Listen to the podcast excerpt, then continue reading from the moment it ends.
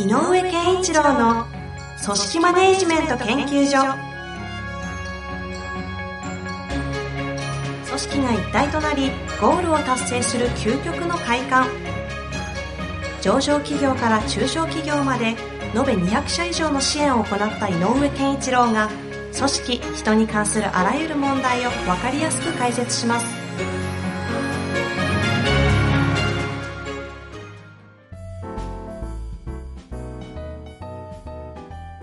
こんにちは、遠藤和樹です。井上健一郎の組織マネジメント研究所。井上先生、よろしくお願いいたします。よろしくお願いします。さあ、ということで、今週も行きましょう。はい。というわけです。最近あの、ほううん最近ね、ちょっとあの、えっ、と、ゲストに呼ばれて、あうの、喋、った、あの、ポッドキャストがあったんでね、ちょっとご紹介しておこうかなポッ。ドキャストのゲスト。はい。へえ。あのー、長谷川俊道さんっていうのかなっていうほ、えっ、と、曹洞宗のお坊さんですけどね。お、お坊さんの番組。うん、そうそう。ええ僕もずっと一生懸命てないですね。そんな番組が。あの、タイトルは、えっ、と、ローマ字表記で、ハセ、HASE。ハセの金曜は聞き込み寺っていう番組ですけども。ああ、見つかりました。群馬県の太田市にある住職さんなんですね。そう、住職さん。へえ。まあ、あの、この方にこう、ちょっと、えっ、と、どうですかって年末ぐらいに言われて、はい、はい。うん、収録して、で、2月にずっとオンエアしてたんですけど、あ、じゃあちょうどもう今このタイミングでは配信されてます？ね。はい。配信済みですね。お、ちょうどいいじゃないですか。はい。なんで、もしあれだったら聞いていただければと思って。ね ちょっと告知です。なんかどんなお話というか、おおあ、えっとね、あのー、井上先生ね、仏教も結構勉強されてますもんね。がまあでもね、長谷川先生が私の本のいくつかを取り上げて、こういうふうな話になってますけど、このあたりを教えてくださいみたいな、聞かせてくださいっていうような感じが、の流れですね。あ、そうなんですね。うん、うん。またなんか住職と人事、組織っていうのはなんか関係性ありなんですか？まあ、この方は、あの、あの、昔ね、あの、私の、が、えっ、と、数人と一緒に開発した、ラダーズっていう、あの、はいはい、人事評価の。これを、あの、取り入れてらっしゃってね、スタッフ寺に？あの、あの、いろんな事業もや、え事業っていうかいろんな活動もされてるので、はあ、なるほど。だけ経営者的な側面ももちろん。ああるある。なので、組織運営をして、されてるので、そのなるほど。スタッフの方の向けにっていういうことなんじゃないかな。そういうことなんですね。じゃあなんかこの辺をちょっと面白かったよっていう話というよりも、ぜひ聞いてくださいぐらいでやめてうん、あの、聞いていただいた方が、それなりに、ここで4回あるのでね、あ、そんなにあるんですね。うん、2月あの4回あったので、あの、はいようやくそれにしても結構時間使っちゃうから、ぜひ聞いてくださいっていうお知らせでした。ですね。あの、派生の HASE で派生ですな。はい。で、の金曜は聞き込み寺、はい僧侶派生というタイトルでね、されておりますので、ぜひ、あ、いろんなゲストの方をお呼びになられてるんですね。そうですね。安田さん、あ鳥飼先生、なんか結構し、し知り合いのね、うん、あの、方もいらっしゃいますね。す。ということで、ぜひチェックしていただけたらと思います。はいさあ、という中で、井上先生の質問来ておりますので、早速行きましょう。はい。今日はですね、製造業のえー50代経営者の方からご質問といただいております。行きましょう。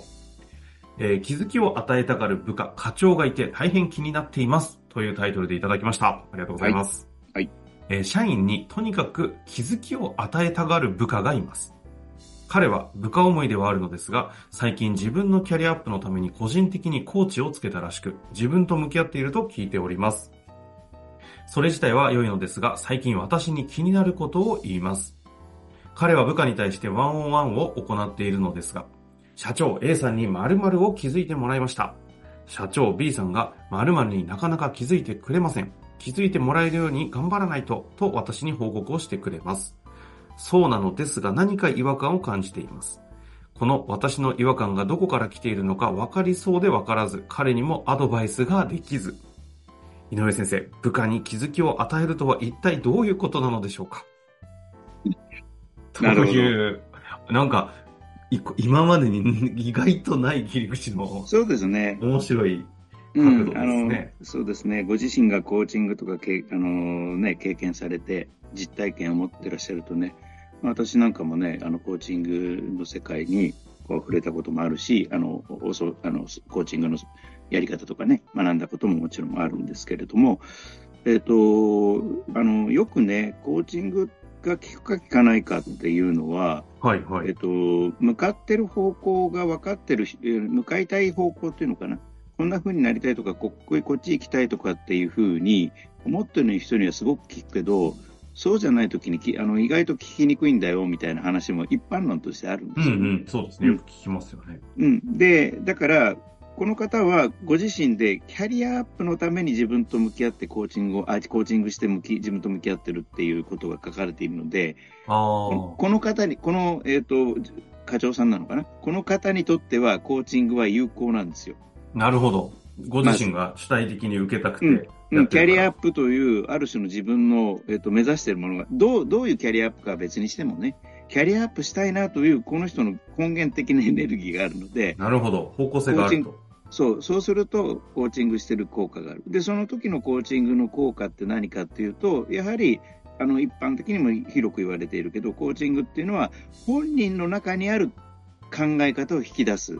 うん、そのためにコーチングという手法を使って引き出してあげるっていう、あ、そうか、自分はこう思ってたんだとか、あ、そうか、自分、自分としてこうすればいいんだっていう自分の中にある答えをに気づくっていうのが、コーチングのやはり目的感。そうすると、そのやっぱり気づきがある人とない人は、自分の中に答え、答えっていうか、あの方向性、どこに行きたいなっていう思いがあるから、それをこうそのためにどうなのかななんていうふうに、えーと、やりやり取りしていると、あそうか、そうすりゃいいんだみたいな気づきっていうのは得やすいんだよね。なるほど、なるほど。うんだからこの、ここまでの話を言うと、要するに、えっ、ー、と、今じゃなくて先に向かって、この先に向かって自分がこっち向きたいなっていう、えっ、ー、と、巻きたとかね、えっ、ー、と、はっきりしたもんじゃないにしても、なんか、アバウト北の方向でもいいから、なんかそういう方向みたいなのを感じてる人にとっては、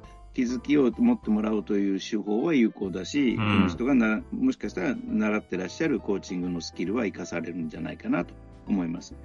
で、えっ、ー、と、だからこの中で A さんに気づいていただきましたっていうことは、もしかしてそういうことで起こってるのかもしれないんで、うんうん、まあ、それはちょっと良しとした場合にでも気になるのは次の B さんに〇〇を気づいてもらわなきゃいけないんだけど気づいてもらえませんっていう。なるほど。つまり、はい、気づいてもらいたい〇〇がこの人が設定していること自体がもう違うのよ。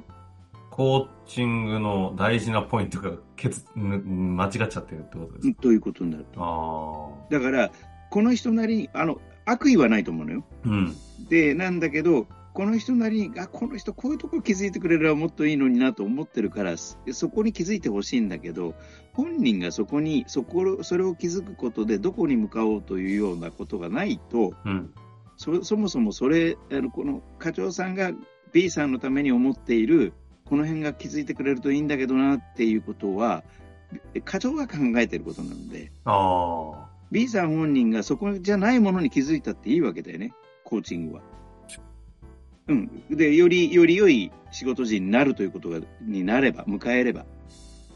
だから、えっ、ー、と、こ、答えを持っちゃってるコーチングになっちゃってる。ああ、なるほど。気づけ、気づけ、と。うん。なので、何を、じゃあ、そういう時に何をしてるかっていうと、誘導になっちゃうんだよね。うん。会話が。うん。うん、なので、誘導されていると思った瞬間に、相手は嫌になる。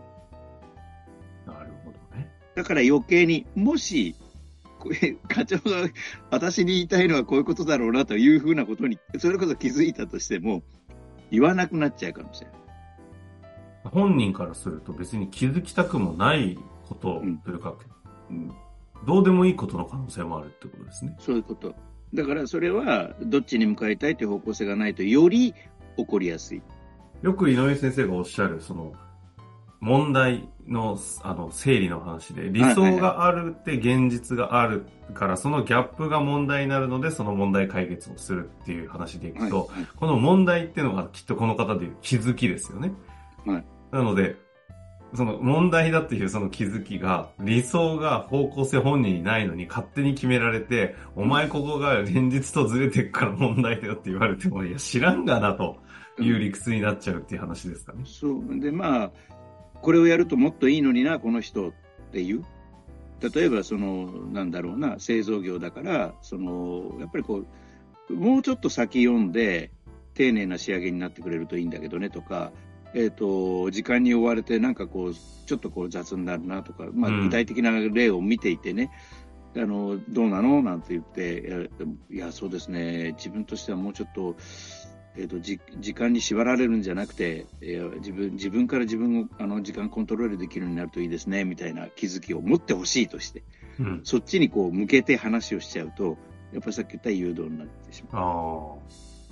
あで、えー、とそのじゃあどうなりたいかがない人にとあのコーチングというか向き合って話し合うとしたらまず先にやんなきゃいけないのは未来じゃなくて今なのよね。だから今何を大事にして働いているの？とか、どんなところが働いてて気持ちいいのかとか、気持ち悪いのかとか、もうもっと言うと何のために働いてるみたいな話とかまでしてもいいから、うん。今どう感じてるかにちゃんと焦点一回合わせてあげないと、うんここれ今後に向か向かえないのよね。要は今もちゃんと受け止めてもらったり理解してもらえない間柄にうん理想とか未来の話を求められても答えられない。うん、できないと思うね。だからやっぱり今どうだったの？もしくは過去？うん。ここまでどうだったとかっていうことを、要するに紐解いてあげるっていう時間が必要でね。その人あーうんうん。だから何に気づくというよりも、紐解いてあげて、知ってあげることの方が先なのよね。気づきの前の段階の話ですね。だから多分この社長さんが気になってるのは、その、ある種の誘導性を気にしてるんだ。ああ。うん。ああ。なるほど。どうなんですか、どうなんですか？って聞いても、ちょっとで教えていただきたいですね。いや、きっとそんな気がしますね。そうだと思いまああ、なるほどす。ね。だからな、などの、ど何に違和感を覚えてるかっていうと、いや、それって君のなんかそれ、ある種コントロールじゃないのみたいな。ああ、お前のエゴでのコントロールに、なんか、誘導してることを気づくって言っとらんか？みたいな。うん。ああ、もうそうなんじゃないですか？もうそうとしか思えなくなってきましたけど。えーじゃあ、じゃあどんなアドバイスしたらいいのかなっていうことも気になってらっしゃると思うので、うんうんうんえっと、やっぱり人って、えー自分の、自分が今どうで、今の自分のことを、そしてそ、そこに至る、ある種、ここまでの経過としての過去の自分のもので大事にしてることとか、そういうものをまず理解してあげてるかいっていうことを、あの、言ってあげた方がいいんじゃないかなと。なるほど。うん、で無理やりあの将来どうなりたいかっていうことを語れなかったとしてもそこを無理やり作ることじゃないよってむしろ今大事にしてることで今もっと大事にしてほしいことがあればそれはコーチングとかやってるんじゃなくてこういうことはもっとしてくれると僕も助かるんだけどどう思うとかで正直に今今っていうところで話せばいいよねっていう。なるほど。うんもうそれ以外に何も考えられないことに、なんかもう射抜いた感じが しておりますけれども。はいなるほどですね。さすがの洞察というか、まあ、人間が分かっておるっていう感じがして。あいやいやいやいや衝撃の回答でしたが。はい。あの、ぜひね、質問、あの、どうだったのか。あの 答え合わせも含めて、いや、まさに私が言いたい気持ちでしたということでしたらね、ぜひね、ねお答えいただきたいですね。はい。